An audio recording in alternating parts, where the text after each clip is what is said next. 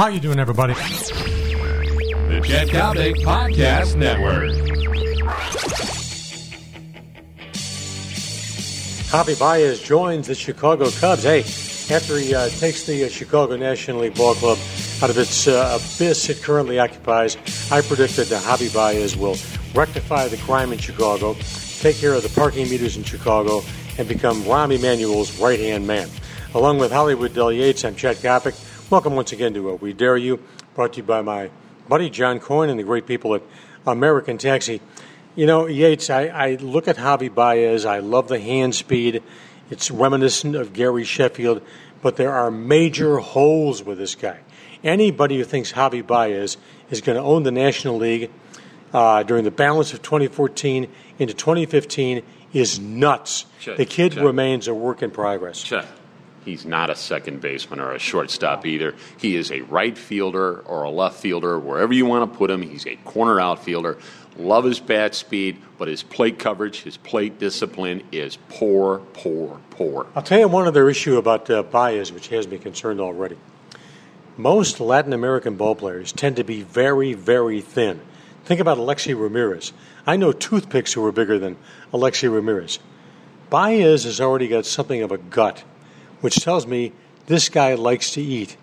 And he might eventually be the kind of guy who is 10, 12 pounds overweight, and in doing so, will lose that bat speed. Miguel Cabrera all over again, Chet, with the body. Will be. Well, he.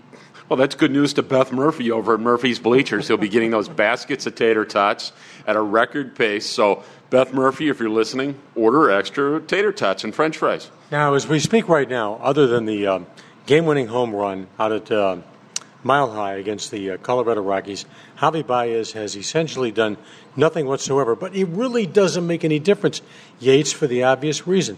This gives Theo Epstein the deflection he needed, so that the uh, the suckers who populate that ballpark on a regular basis aren't thinking about the team right now. They're thinking about Javi Baez, and in turn, they're thinking about Soler and uh, Bryant coming up next year. So this falls right in the lap of Theo.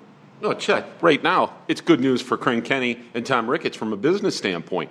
This guy is going to make sellouts happen at Wrigley Field at least through August. I, I don't buy that he's ready for the major leagues. I don't buy any of this baseball stick that the Cubs are trying to throw at everybody. It's a business decision bringing up Javi Baez. It's going to put butts in the seats and buy those stupid t shirts pay that overpriced beer. This is a business standpoint because of the debt service Ricketts owes. By the way, you mentioned the uh, name of the uh, ever popular uh, Crane Kenney. Maybe he'll turn the hands back to 2008 and determine that Javi Baez should actually be a Greek priest. Uh, once again, this has been We Dare You, brought to you by my great friend John Coyne, the marvelous people at American Taxi, for Hollywood Del Yates. This is Coppock. Catch you next time. So long, everybody.